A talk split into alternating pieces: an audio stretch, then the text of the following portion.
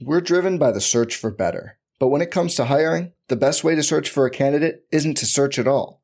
Don't search, match with Indeed. Indeed is your matching and hiring platform with over 350 million global monthly visitors, according to Indeed data, and a matching engine that helps you find quality candidates fast. Leveraging over 140 million qualifications and preferences every day, Indeed's matching engine is constantly learning from your preferences Join more than 3.5 million businesses worldwide that use Indeed to hire great talent fast. And listeners of this show will get a $75 sponsored job credit to get your jobs more visibility at Indeed.com slash BlueWire. Just go to Indeed.com slash BlueWire right now and support our show by saying you heard about Indeed on this podcast. Indeed.com slash BlueWire. Terms and conditions apply. Need to hire? You need Indeed. Sam, listeners, Light Years podcast, do you ever feel like you're always on? What do you do when you need a moment to chill? How do you like to hit the reset button to get ready for what's next? There's only one beer out there that's literally made to chill, and that's Coors Light. The mountains on the bottles and cans even turn blue when your beer is cold. Wow, that's amazing. That way, you always know when it's time to chill. When you need to hit reset, just open up the Coors Light. It's mountain cold refreshment and made to chill. Coors Light is the one I choose when I need to unwind. So when you want to hit reset, reach for the beer that's made to chill. Get Coors Light in the new look, delivered straight to your door with Drizzly or Instacart. Coors Brewing Company, Golden, Colorado. And as always, celebrate.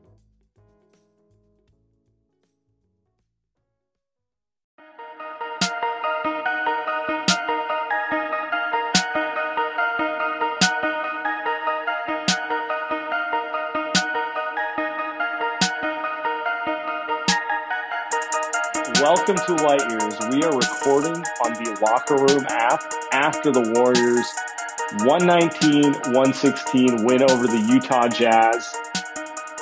Bradley Beal already helping the Warriors out, tweeting Kent Bazemore into his best game of the season. Andy Liu, how you doing, my man?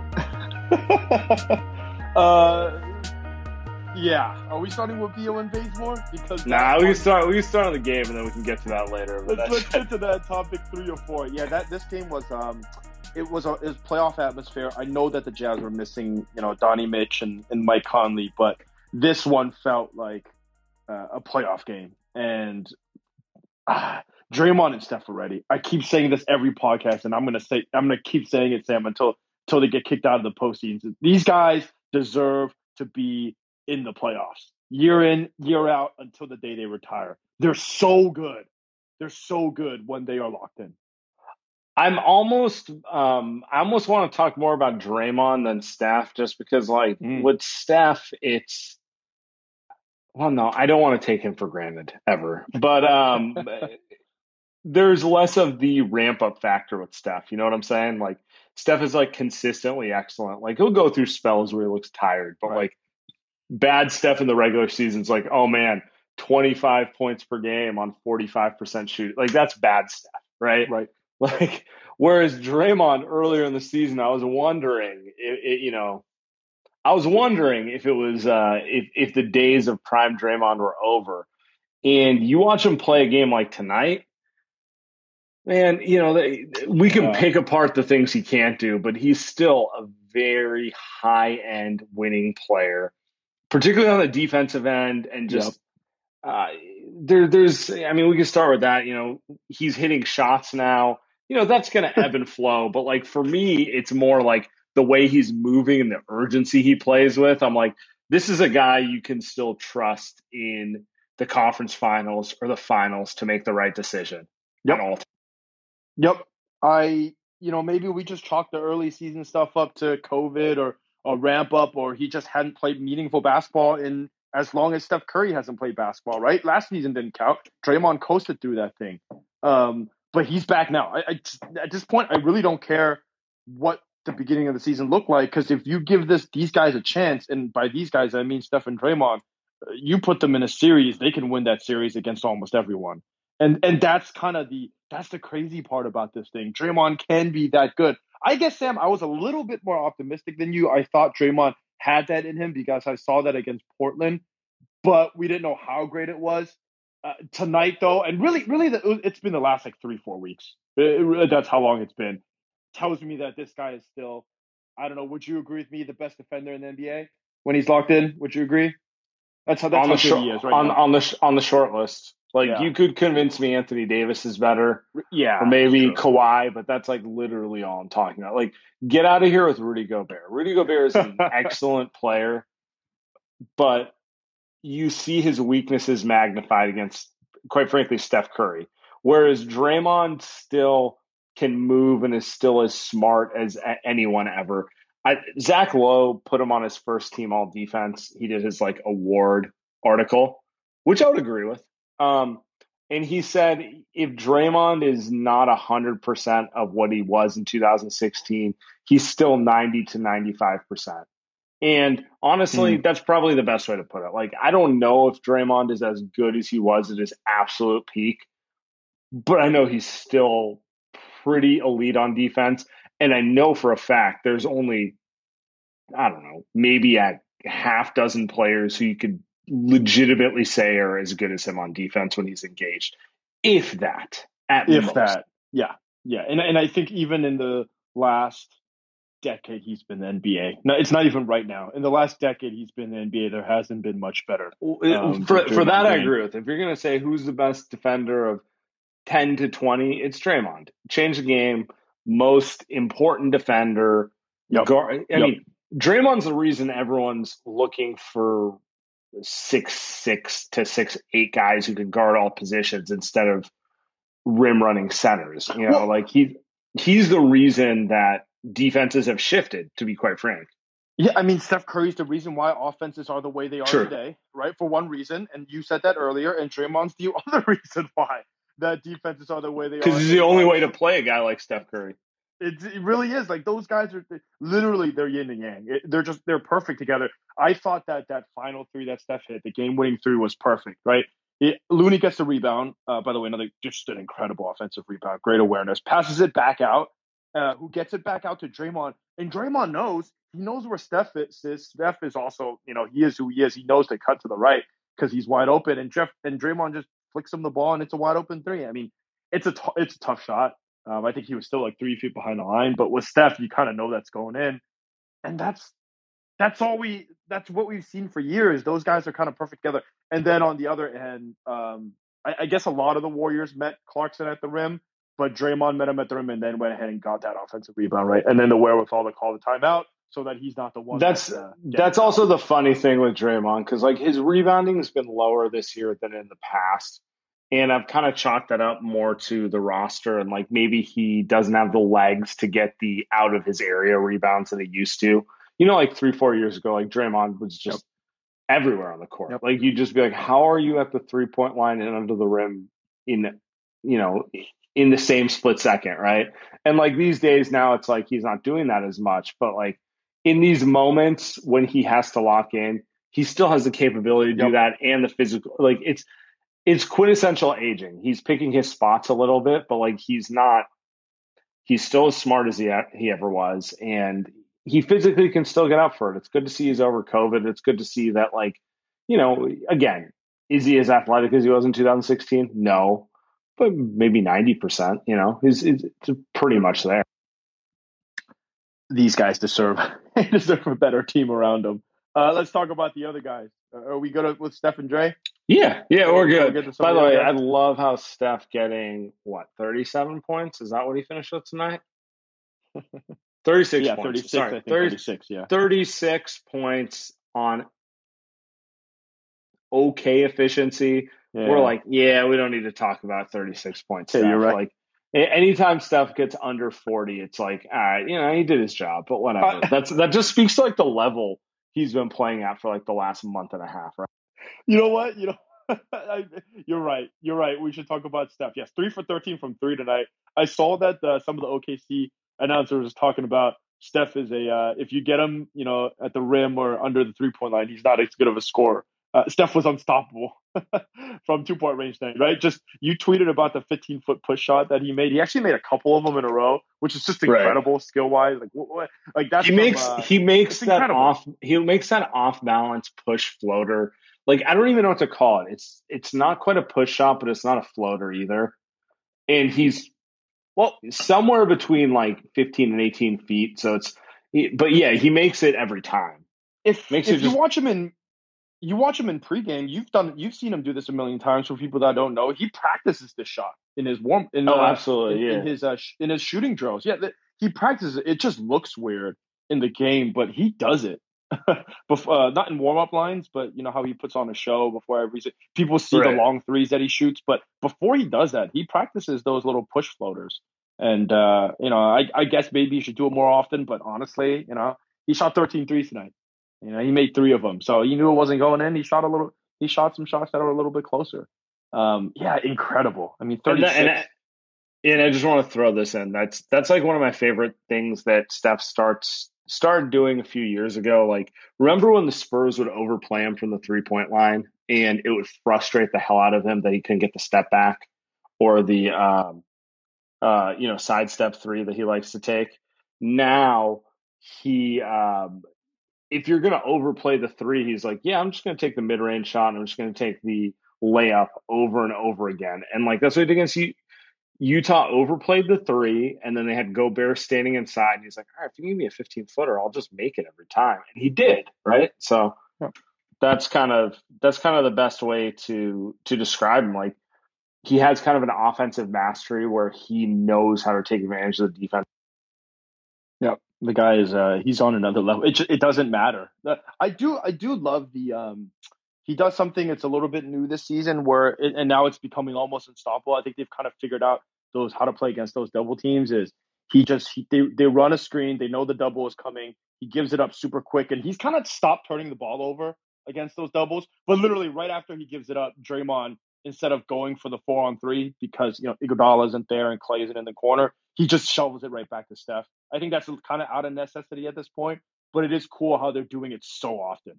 Um, it, it, really is every single time, and players haven't caught up to that yet. I'm sure they will uh, at some point in the postseason or next season, Sam. But as of now, it's pretty cool to see it. Uh, just Steph and Dre repeatedly all day long. Absolutely. All right, let's move forward. Um, what are we going to next? Jordan Poole. Jordan Poole. Big okay. Jordan Poole game. Where are you at with Jordan? big Jordan Poole game, big Jordan Clarkson game, uh, and that's the comp, right? uh, if Jordan, I wish Jordan Poole was like three years older because he would be so perfect for this team.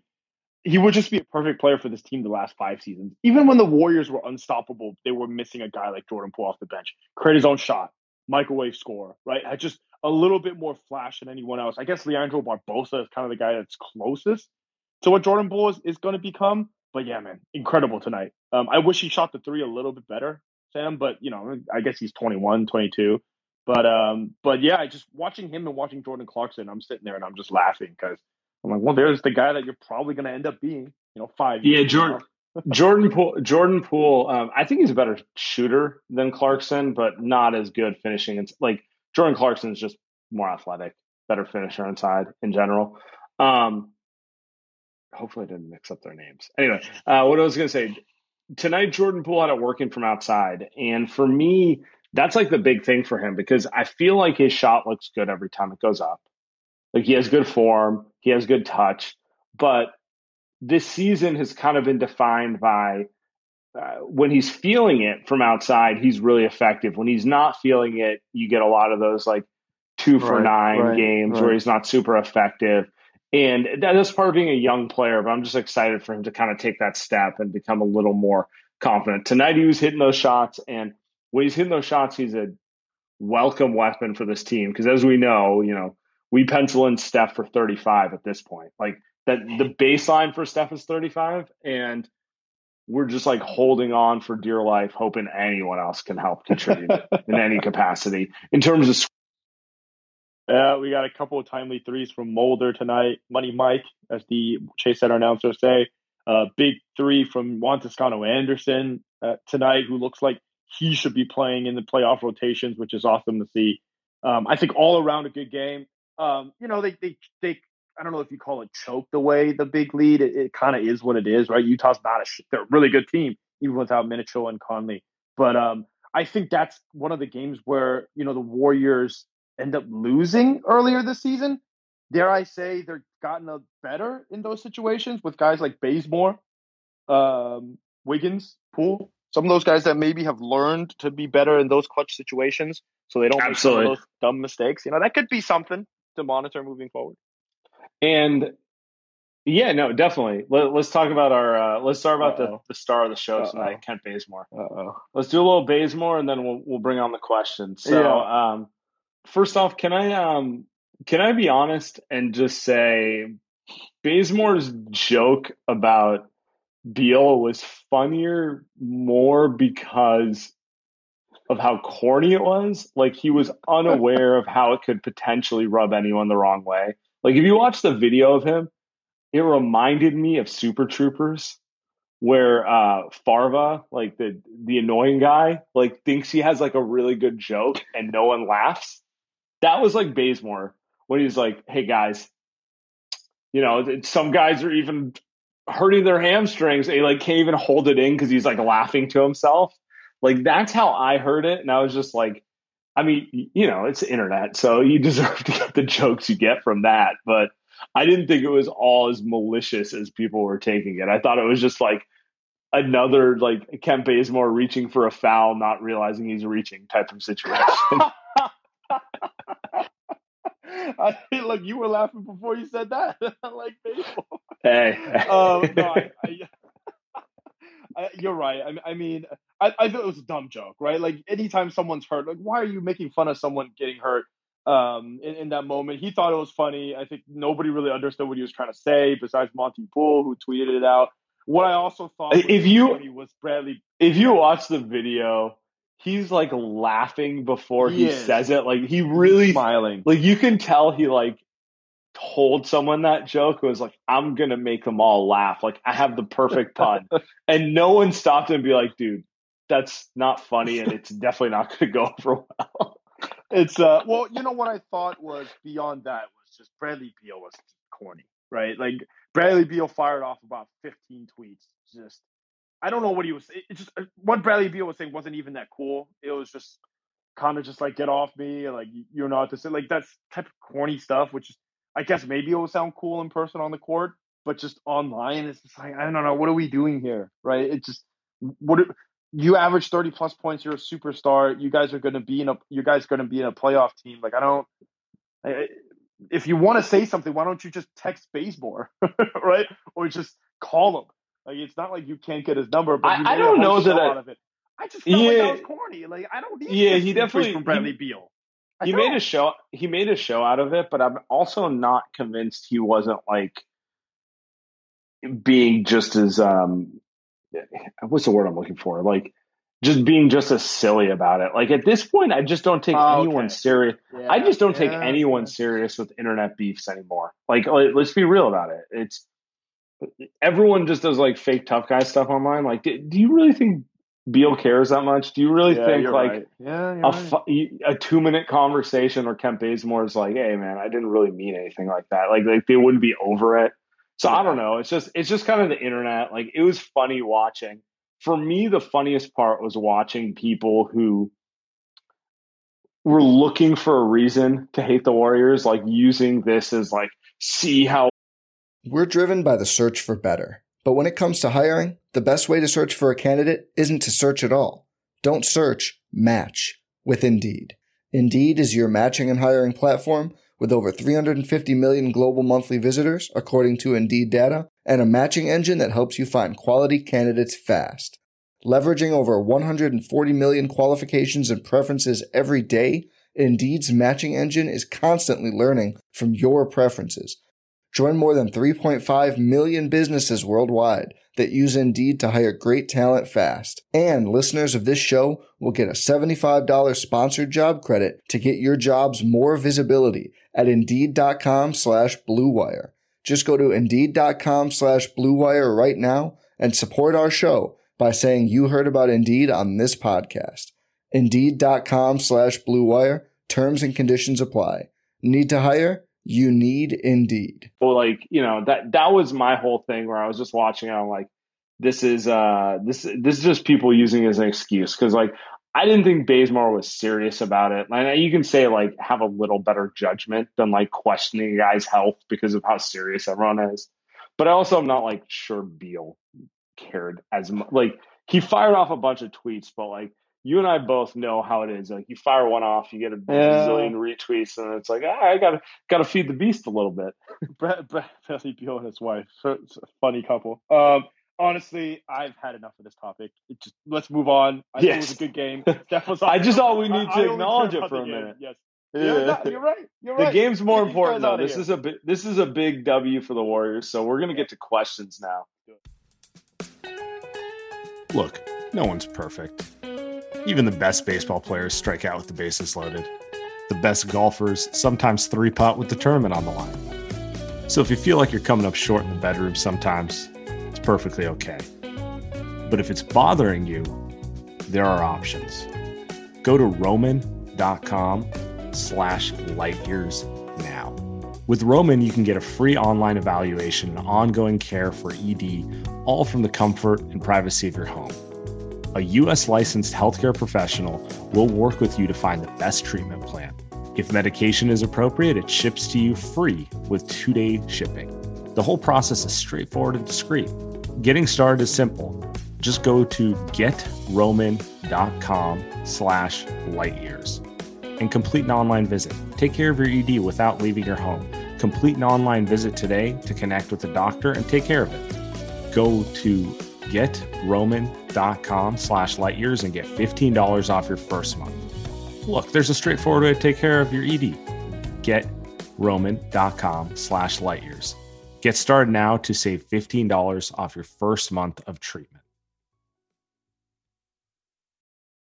So we're starting with Kyle. What's up, Kyle? Gotta always start it with someone who's not. Hey, guys. Oh, there- oh, what's up, man? Sorry about that. Hey, how's it going? So I gotta say, this game definitely cemented that Baze God has got to be on the team next year. But I gotta say, like, I'm starting to think we got to find somebody to fill the Looney spot. I know he played all right tonight. Like, he adds a little something, but he's not big enough. He's not strong enough. He's not fast enough. He's not tough enough. Like, he doesn't shoot. So, what do you guys think? Like, can we get a better backup big than Kevon Looney, or is he really what we're stuck with for next year? Kyle, I appreciate the question. It's a fair question. All right. For me, I think Looney's as good as you're going to get for like a rotation big. I think he's been pretty good for the Warriors. And just personally, I'm more concerned with them adding skill depth on the wings than another big man at this point. Um, they still have Wiseman coming back, who's a developmental priority. But even if Wiseman isn't there, they can probably find some goon who can like kind of do some facsimile of Looney things just to like add to the rotation. If it was up to me, I, I think they need to prioritize like skill on the wings. Well, you know, first off, Kevon Looney's been pretty damn good the last month plus, right? At the beginning of the season, I think he struggled a little bit, whatever it was, rust, um, or, or just getting into it. But right now, he's playing the almost 30 minutes a game. He's been awesome defensively and, and getting rebounds and even some scoring. I would say the big man stuff is, you know, if James Wiseman is back, you want him to play into some of those roles, right? He's a he's like the biggest player in the NBA. he's one of the biggest players in the NBA. Like you want him to be one of those players, even if he's 20, 21 years old. And like Sam said, right, Dewayne Dedmon just got picked up by the Miami Heat off the scrap heap, and he's a fine center. Um, you can find those guys every day um, out there on the court. So I'm with you. Prioritize uh, some shooting, some wing defense. You know, get Glenn Robinson the third back. I don't know, whatever it is, right? Uh, but those probably are, are at the top of them. Absolutely. Keep moving. Ricky, Ricky Garcia, what is up, my man? Oh, what's up, guys? All right, what you got for us, Ricky? All right. Um, so I wanted to go off in a different direction here and talk some NBA draft.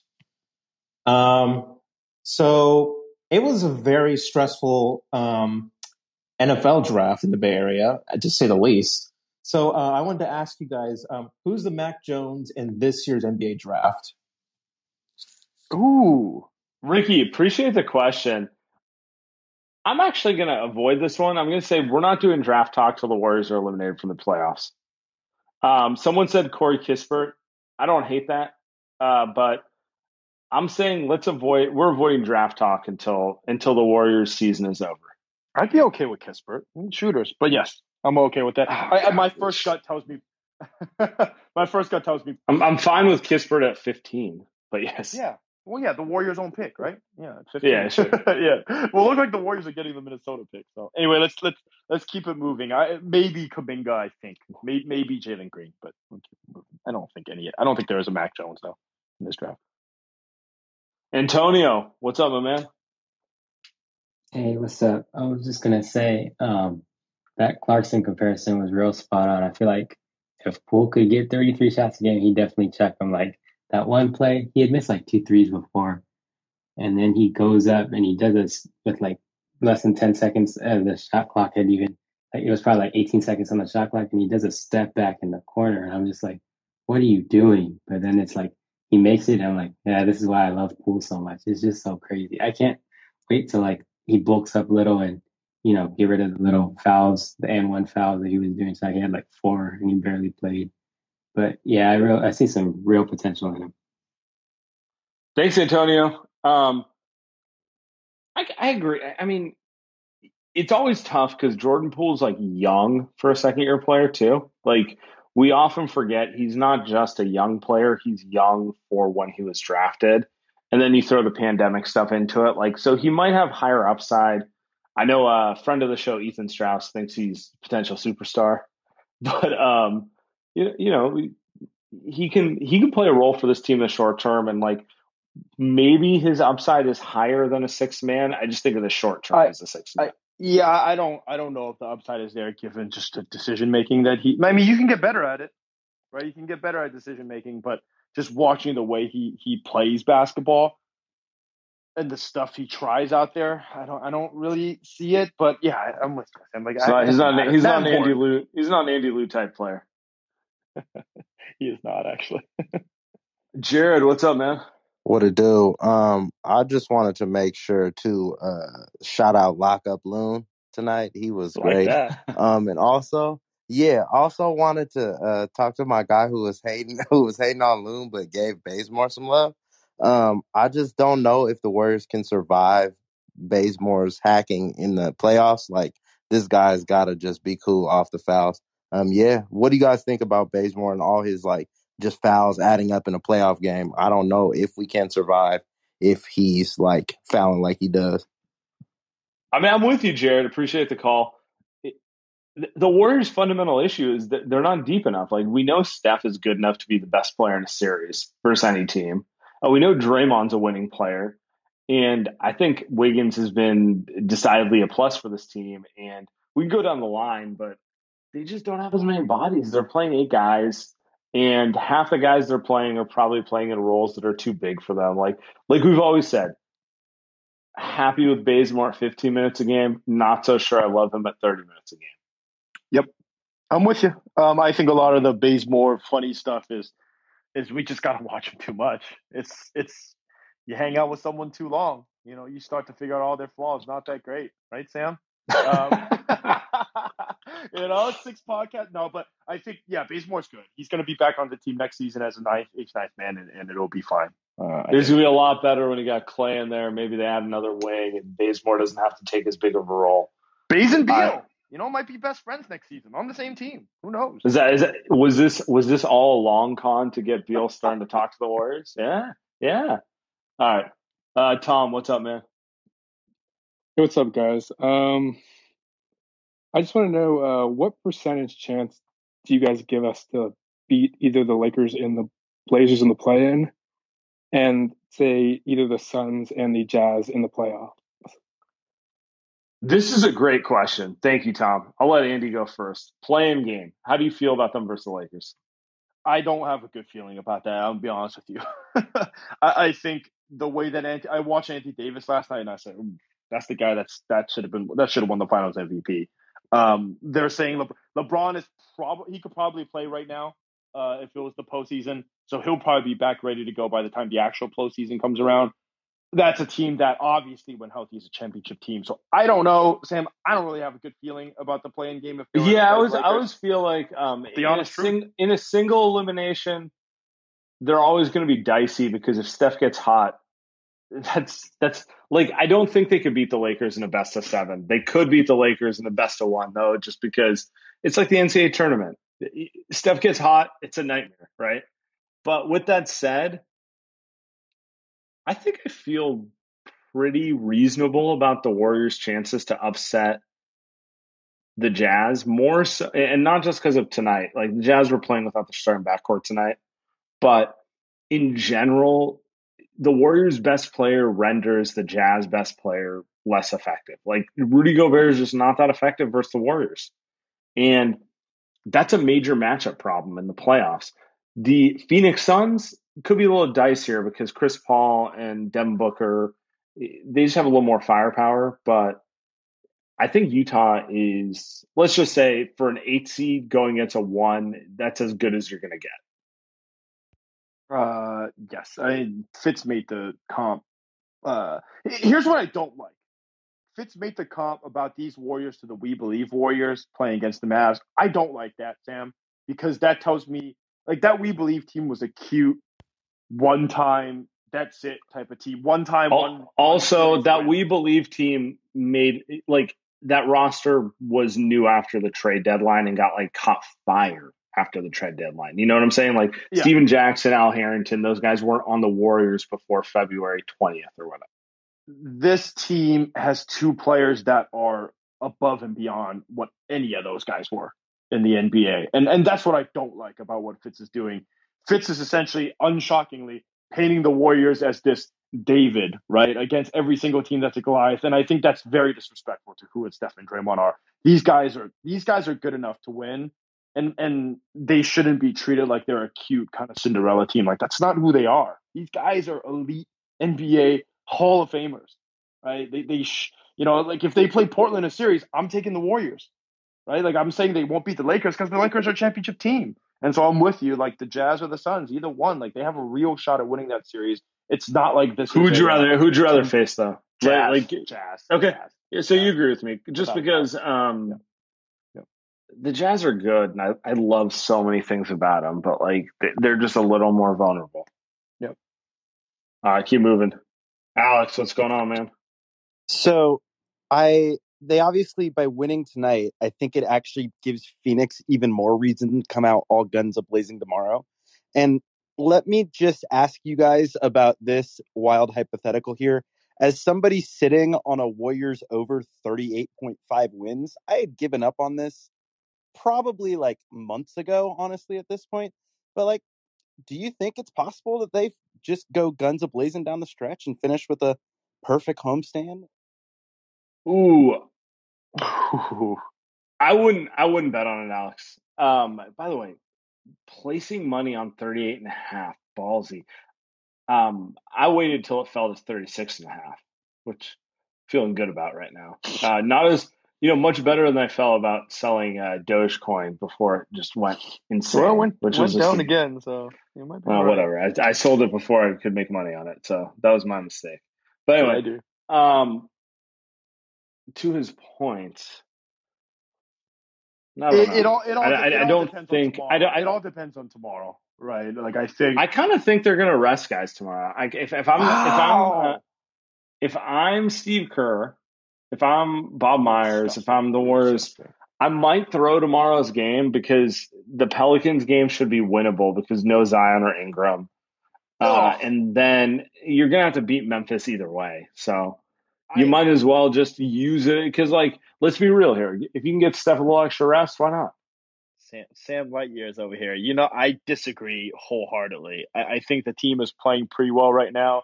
And, you know, I guess you can always say momentum is not a real thing, but this team is playing so well that I don't want to see these guys rest. I, I, I mean, unless you tell me these guys are hurt or whatever, right? Or these guys are exhausted, whatever. But I think there is something to just having these guys play out the season uh, and getting a rhythm because right now, I mean, they beat the Thunder. These last couple wins that they've had have been against semi cupcake teams. Now they're playing a real team like the Jazz. They won one. Why not try to go out there and win another one against, uh, you know, against the top two seed in the West and get that confidence? That's going to be good for Poole, Mulder, um, you know, all at Bazemore even. Uh, so, so, I think that's good for the rest of the team. Andrew Wiggins. I know Stephen Dre doesn't True, need it, but true. I think that I think I think I'd rather see that. Also, I'm selfish. I want to see those guys play tomorrow night. We're doing locker room tomorrow night. I don't want to watch Mulder for 38 minutes. Mychal Mulder time. Um, Kent Bazemore. Kent Bazemore with a quote on the Bradley Beal stuff. Oh, brother. I guess I guess you can't joke anymore. Whatever. I feel like I'm a pretty lighthearted guy. Hey man, my loyalty is to SC30. It got out of hand. I don't like to get involved in that crap. Kind of kind of what I was expecting. I like you watch the video, I just don't think he thought he was saying anything all that malicious. Now you can say he shouldn't have said it, but like I, I really don't think he thought he like said something that was like mean. I'm with you. He said my loyalty is to SC30. That's perhaps the best part of the quote. You really said that? That's amazing. Uh, I mean, yes, I'm, that I'm that is- reading. I'm reading friend of the show, Drew Shiller. Anyway, that, uh, that is what that is what Warriors fans also say. Sam, we are our loyalty is is to SC30. So. And by I the way, moving. Bazemore added, "I ain't got time. I ain't got time for all that Twitter trash." That's a lie. you know he has time for it. yeah. Whoa, hey, Jake, Jake. what's up, man? Whoa. Hey, can you guys hear me? Yeah, yeah, barely. What you got for us? Hey, so uh, first of all, I just wanted to shout out Draymond. I thought he played awesome tonight, and I thought his passion was just super contagious, was firing everybody up. And then I had a question. I wanted to know what you guys think uh, Lee and Oubre's roles will be when they come back. I- I think it's just going to be tough to get in a playoff rotation with the roles they had previously. So just wanted to know your thoughts on that. It's a great question, Jake. Appreciate you. Um, we're gonna Drake, take uh, you Drake off in a because of spaceship right now. Jesus. the driving. Appreciate it. Appreciate it. Appreciate it. So, so I, I think just Damian Lee's going to take uh, Mulder's role. That's easy. That's an easy one for me. Now, Kelly Oubre, a little, little dice here, but they could use the bodies. They don't have enough guys. I think they're going to go back to using Kelly Oubre in that three-four hybrid role that he was having success in before the injury. I don't know. What do you think, Andy? Kelly Oubre is probably, probably playing his last game for the Warriors. Sorry, I'm eating peanut butter pretzels. You caught me there.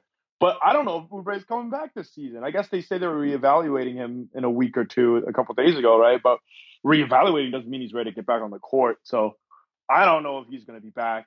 Um, if he's back, I don't know if he's in shape to play play-in postseason games, right? That's that's another beast. Um, so I and okay, so if he is back, I think they're just going to play him off the bench. They're going to keep him in the role that he was Well, relatively yeah, yeah, successful in I- I- beforehand. Yeah, yeah, I agree with you Yeah. there. All right, let's keep So- moving. Dylan, what's up, man? Hey, hey guys. Um, I just had a really quick question. So, by my math, Steph needs to get 62 more points over the next three games to lock up the scoring title. Um, and he needs 23 more threes, I think, to get to uh, 350. So, what do you guys think? You think he's going to get to 350 and lock up the scoring title by, you know, end of the Pels game? That's a good Seven question. threes, seven threes a game. Ooh. I think he's going to get the scoring title. I don't know that he will get to 353s. I don't know that I care either, to be honest. So I'd rather him just get. I want him to get the scoring title because I know he wants to get. I need Dylan's voice. That is incredible voice. Great voice, agreed. John, what's up, man? John, also Yo, what's going on, guys? Yeah. Uh, just a delightful Monday night. Yeah, yeah. I want to, you know, say that one, Steph, Steph Curry, he's freaking amazing. God, we gotta love that guy. And Bazemore, thank you again for bringing him to Under Armour. You're made for life. You know, you can say what you want on Twitter. it's all good. And hey, you know, Utah Jazz are freaking frauds. They haven't won squad. The, the squad they have now has not even been able to make it out of the first round, and th- they haven't proven anything. And the Suns, they have even less experience, except for the choke artist is Chris Paul. You know, right? So I, I'm not really worried about either of them, other than the fact that we have no roster and no depth. And in a seven game series, it's just going to wear you down. And that's the worry, right? Um, and that's unfortunate. But, you know, maybe you get a team like the Suns, you win a couple games early, and you get them nervous. They start freaking out, you steal a series, right? That's what vet teams do. If we've got a bunch of guys, maybe we can pull. Appreciate it, John. Great call. Great Pastor call. John, he got too juiced. He got too juiced. All right, we're gonna bring up uh, the man who Yeah. got the man who got himself in some trouble with some smiley slander. Mike Mikas. What's up, man? Can you guys can you guys hear me? We can hear you. Okay, I do want to first uh, apologize to Alan Smiglegic and his beautiful girlfriend uh, for for slandering them. I know Kirk and Kent Lake have sent all their burner accounts out and their verified friends to uh, to go at me. I'm finally off of private, so I'm you know I'm back. I'm active on Twitter again because Alan really Alan's actually got more fans on Twitter than Steph Curry. I found out. Steph actually has haters. Alan's only got lovers. So that was interesting to discover.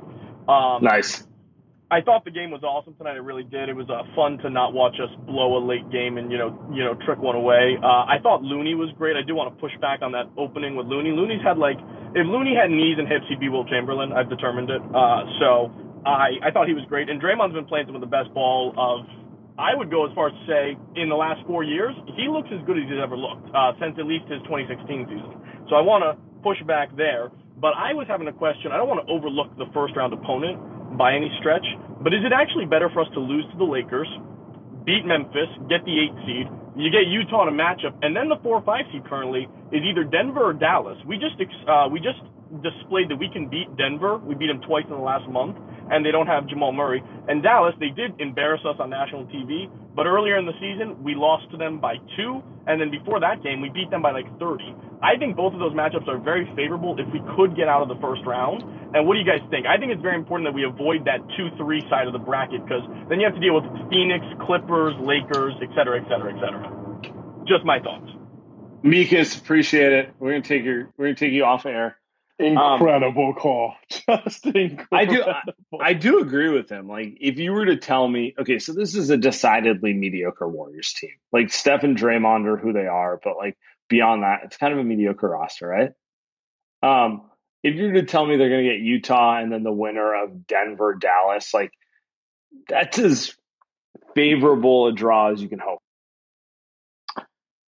I just the audacity to think about a second round series for these Golden State Warriors after what we've watched all season. I just I respect that. Sam, I, I, I like I don't know what to say. Yeah, of course he's right. You would rather play Denver and Dallas Then the and- Clippers and, and, the Lakers, and yeah. Utah, right? Of course, but I just what part of watching this team this season do you think have, we even thought of that? You know, you know, like I'm with you. Oh, this whole night I'm saying Steph Draymond amazing, but ah, yeah, it's it would be uh uh one of the best playoff runs that I've seen if they're able to get that far. Because uh, if they're playing Dallas in a post in a postseason series, these guys are in the Western Conference Finals, and I don't really want to think about that because now now I feel like we're Right, right.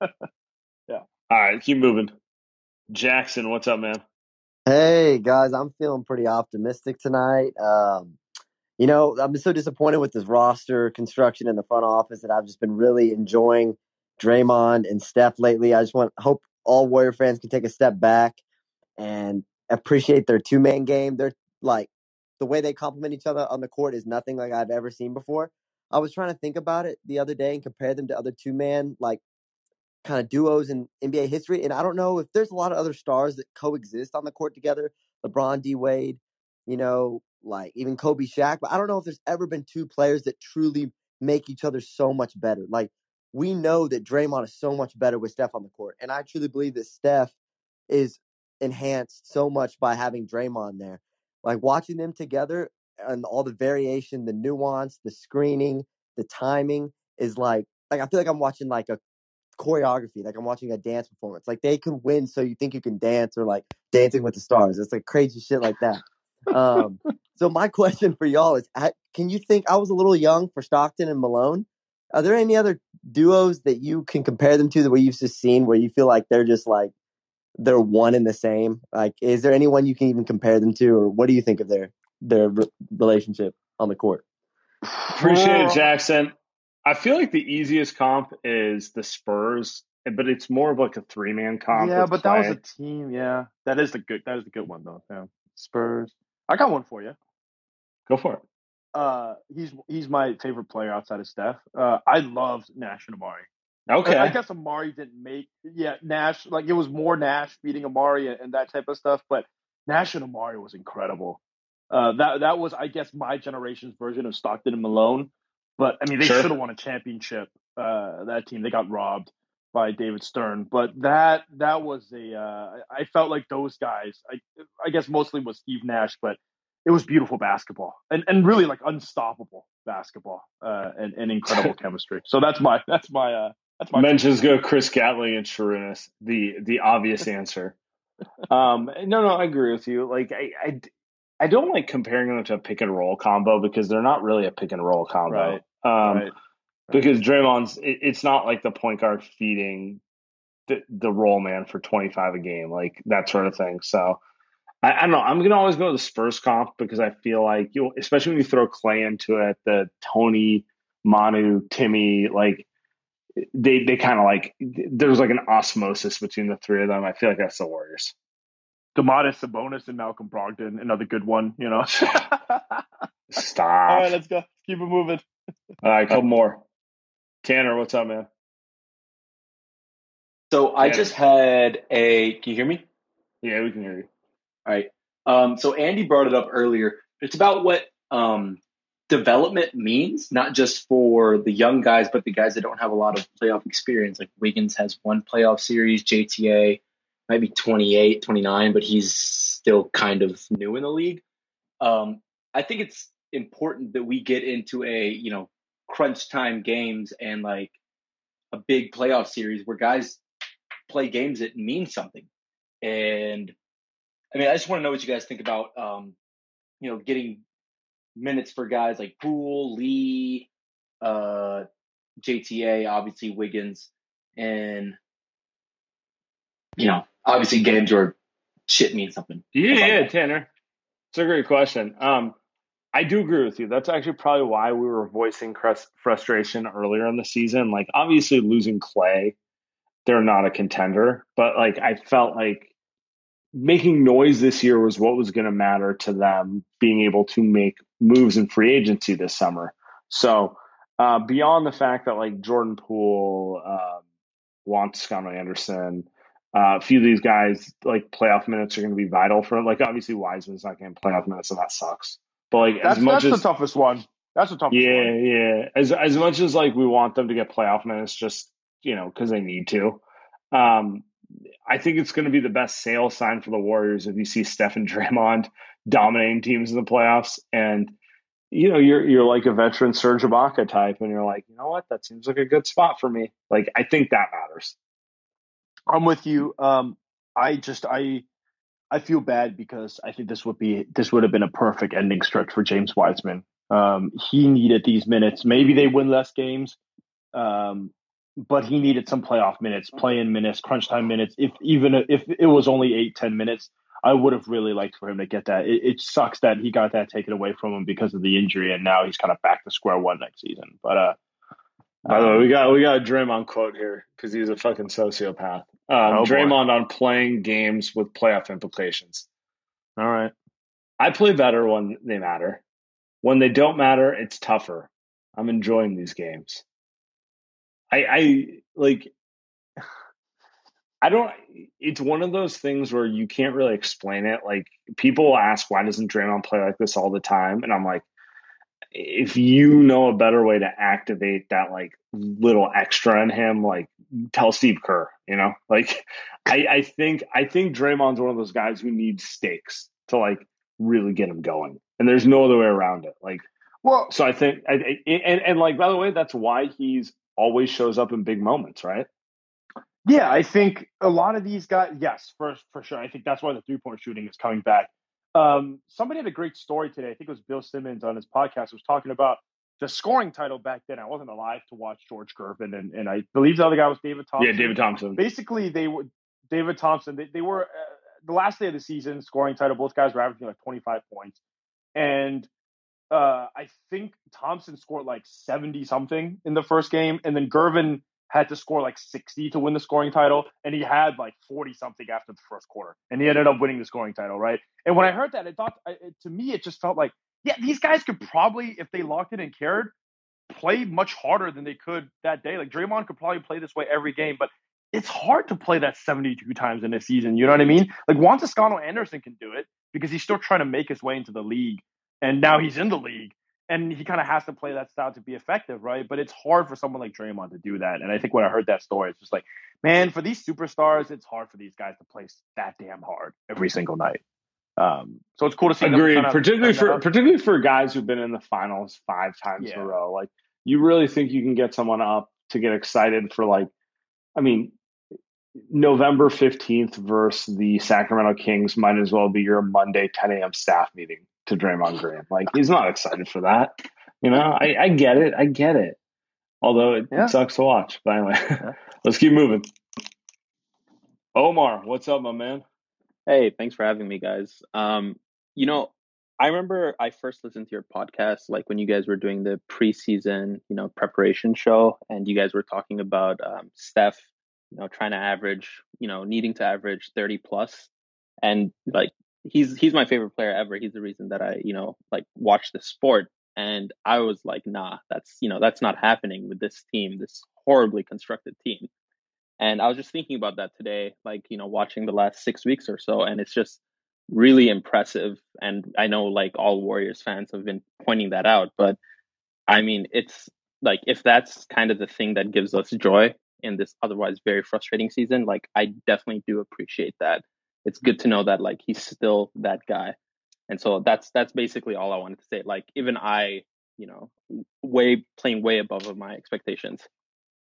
I appreciate it, Omar. We let's do some Steph appreciation here because he Omar is right. Um, I think the hardest thing I feel like ninety percent of fan frustration this year is the fact that we all acknowledge Steph Curry is the best Warrior of all time, one of the fifteen or twenty best players of all time, and this year I mean, he's not playing for anything, right? Like he he's he's putting on a show for all of us, but he's not um they're not winning a title this year. Like uh I mean, if he does, he's the greatest of all time and I'll never hear an argument for anyone else ever again. But like Oh. he's not winning a title this year. And I I think that's the thing that's always driven us crazy where it's like people try to tell you to be patient and all stuff. And it's like, God, you don't get a guy of this caliber on your team. Not just every year, like every decade. The Warriors could go two decades before they get a player who remotely resembles Steph after he retires. You owe it to everyone to try to do everything you can to compete with them. And and just watching them play at this level, like I mean, I don't know, man. It's gonna 33. Hey, that's that's not that old. I, as someone who's older than thirty three, I that's was- not that old. I didn't. mean- you know what? you know. You know what I love about Steph this season. I thought about this uh, uh, yesterday. It, Steph doesn't. He's not afraid to say that he cares about something. He cares about winning the scoring title. He's not too cool to to go for and try to win the scoring Right, title. Right, right. He's not too cool to. He's not too cool to be in the three point shooting contest for the 18th time, despite being the greatest shooter of all time. Like everyone knows that, right? Like he's not too cool. Yeah, he doesn't. He doesn't need to win it to, to prove to people he can shoot. Yeah. That's everybody like that's how awesome he is, and I think that's the cool thing about Steph. A lot of th- a lot of these NBA players nowadays and professional athletes, they're just they're too cool. Like I'm too cool to do any of this stuff. I don't I don't need to prove myself. Blah blah. Like with Steph, like yeah, he doesn't need to prove himself, but he also doesn't act like he's above this stuff. Um, he's out here shooting the three point contests against the likes of Mike freaking Conley. Like the guy's a fringe all like fringe all star guy, and Steph's just entertaining. He- he's no, doing it for the no, league. no Yeah, unnecessary Mike. Conley That slander. was not necessary. That was not necessary. but yeah, I just think it's really cool to see someone that cares about uh, the game, the sport, winning, and just kind of the fans. I think like res- it resonates with the fans. Like there is nobody in the NBA that people find more entertaining or care more about than I think Steph Curry, and I think that's that's awesome, man. That's outside of just him being great as a basketball player, right? He's just a cool Yeah, personality just. that we'll never I see mean, again. I don't. I don't want to get all emo about it, but it's just like you know, you, you watch it. You watch him playing, and it's like you wonder like how much longer it can go, and like I don't know. That's that's where I get. Anyway, hey, Uh, what's up, Aaron? Yeah, what's going on? Oh, there. What's up? Oh, there you are. What's up, man? Yeah, sorry, what's going on, brother? So, you know, I like to kind of just lurk and, and listen. I enjoy the show. And, uh, you know, if I listen in the locker room, then I can just pick the highlights that I want tomorrow when the pod comes out. But the reason I had to jump in is because I think in in all of that praise of Steph, you Sam are still underselling him, and you say this a lot. You Ah, say it could be nice. another ten years, it could be another twenty years until you get a player like Steph, but that is incongruous. That's a that's a nice SAT word for you guys. It is incongruous for you to say that and then say he is also a top 15 or 20 player of all time. I happen to think he's a top 10 player of all time. But if he is a top 15 player I of all time, I was I was hedging. Yeah, I mean, I'm I'm not I'm, I'm not trying But, to open a ranking conversation right now. Let's say, let's say, fine. Let's say, let's say the back end of what you just said. He's a top 20 player of all time. That means that there are only 19 possible players better than him in the history of the NBA. That means two thirds of the franchises. The Lakers have had more than their share, but at least, uh, excuse me, at least one third of the franchises never have anybody as good as Steph and never have in the 70 year history of the NBA. You are underselling Steph even in your praise of him. The the Warriors could never have a player of Steph's caliber ever again in the history of the franchise. I think so. I think so. Yeah, Uh, I mean, they the, never- they the never Warriors have and they become never the. Lakers. Who's the best player in Raptors history, or who's the best player in Shout out Kyle Lowry. Kyle Yeah, exactly. Hornets history, or who's the best player in Kings history, or who's the best player in Clippers history, or who's the best player in Pacers history? I mean, Like no. And here's Steph- go ahead. Yeah, I was gonna say show. here's the here's a here's the trickier part. The Warriors could get some like genetic mutation, like seven two um freakish player in like twenty in, in in like you know in like fifteen years, but they aren't gonna connect with the fan base the same way as Steph because he's been on the roster for twelve years. He's gonna he's going to end up playing for this team for 15 to 20 years. You know, like you could make the case Kevin Durant's a better player than him.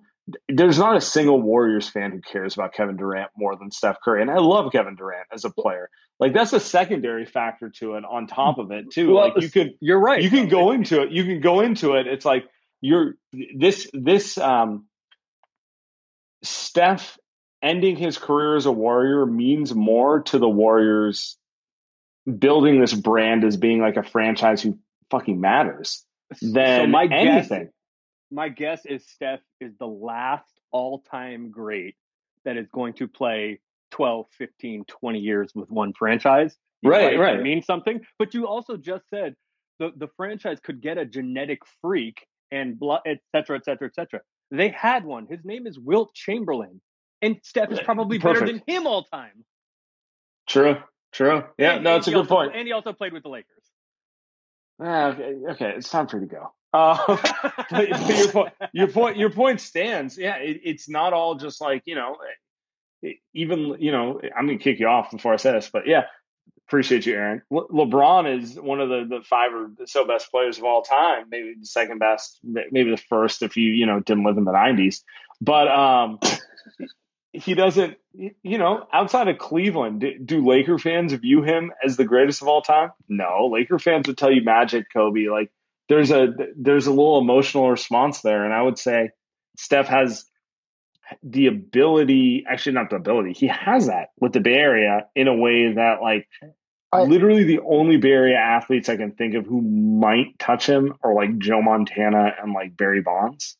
Like that's like I have to go cross sport to get there. But yeah, and and I think Steph is another generation now because because Joe Montana was even Joe was Joe Montana's our parents. Yeah, exactly. Yeah, it's like and Barry's like barely in my kind of uh, wheel, you're, like, you're, you know you're young. uh, but Steph is gonna be. And here's the thing about Steph too. It's not like he's the Tim Duncan uh, of of his generation, but I also don't think Tim Duncan resonated with every other fan base right uh, outside of San Antonio. Like he- Timmy was awesome, but Timmy San Antonio. Timmy Steph Timmy got the tip of the cap at the end of the, the career, Right. but people aren't buying Tim Duncan jerseys in 2004 No. or 2003. I guess 2003 was like the peak, you know. It's like, you know, yeah, exactly. He was never close. Never, never a second. Timmy was close uh, to that. And we're we're talking about fame and then that just the kind of adoration that Steph has. Is we heard MVP chants for Steph in in away arenas, right? And we've heard them for years. It's insane, right? Like I think the the AD comparison I always like is that as I'm watching KD highlights um, on on CSN, is like AD is amazing, but he goes to LA. Nobody gives a shit about AD. Like it just nobody cares about him. Right, And- and I right, right. It's that's that's a lot of the NBA right now, and that's not Steph. Steph is the unique guy where, dude, everyone loves. Like everyone just cares. The the guy is the best. You He's just best. you- it's it's the perfect storm. He's a top, you know, 10 to 20 player of all time. And then you have like the loyalty multi-generational like 10 plus year run with the fan base like you're just not going to get that perfect storm. So go for it, you know. Anyway, yeah. Yep. Should we get a couple more callers on here before we call it a day? Yeah, let's get a couple. Dandy, what's up, man? Hey Sam, hi. Long time. Good. How you doing, man? Yeah, I'm doing fine. Uh, actually, I listened to your pod. Uh, I don't. I, I didn't hop onto the locker room because of the time conflict issues. Uh, so today was a great game. I wanted to ask a question. Like, uh, what can the Warriors do right now to help Steph with this little playoff push? Like, uh, I did the math a little bit. I am not. I don't know the exact numbers, but uh, adding another player as the 15th man and uh, removing Smiley from his existing spot and adding another player is not going to cost a lot. Like Steph has proven that much to show that like if you give him at least a few players who can really help, he can beat the one seed or the two seed. Like not a likely scenario, but he can at least scare them off to a six or seven game series, and that uh, can help with the free agency. And it's becoming a little more clear Bradley Beal doesn't want to come to Warriors. Like I'm not saying this based off on the Bazemore tweet. Like I saw the way he spoke of Russ and uh, in the jump and other shows that he came on. Like he seems to really appreciate was what Russ stands for and what he's doing. So we gotta look for alternatives. So other than Pacers, what do, do Pacers breaking up? What do you think is the likely scenario for the Warriors to be a contender next year? First Dandy, off, appreciate you. First Oh, off, yes. I'm shocked, Sam, that an Asian person decided to do the math before he called. This was it. That's what this podcast's about. Come on, man. Um, Shouts to Dandy. yeah, yeah. Um, so I was going to say two things. One, he's right. The Warriors need to use those roster spots. Period. They need to.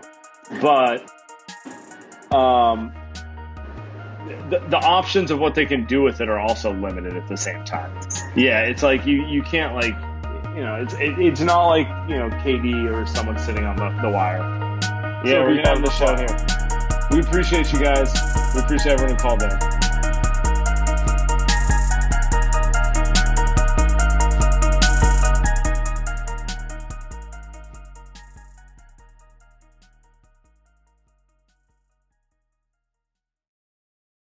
I'm Mark Chapman. Welcome to the Planet Premier League podcast. Each week, Cesc Fabregas, Nedum Onuoha, and myself talk all things Premier League. As a player, you don't have time to talk. You don't have time to make a plan. You just need to deal with wave after wave after wave. We watched Coach Carter, and he said, "Oh, afterwards, the game's just about doing this for your teammates." And I remember looking around halfway through the film, and half the squad was asleep. Planet Premier League. Listen wherever you get your podcasts.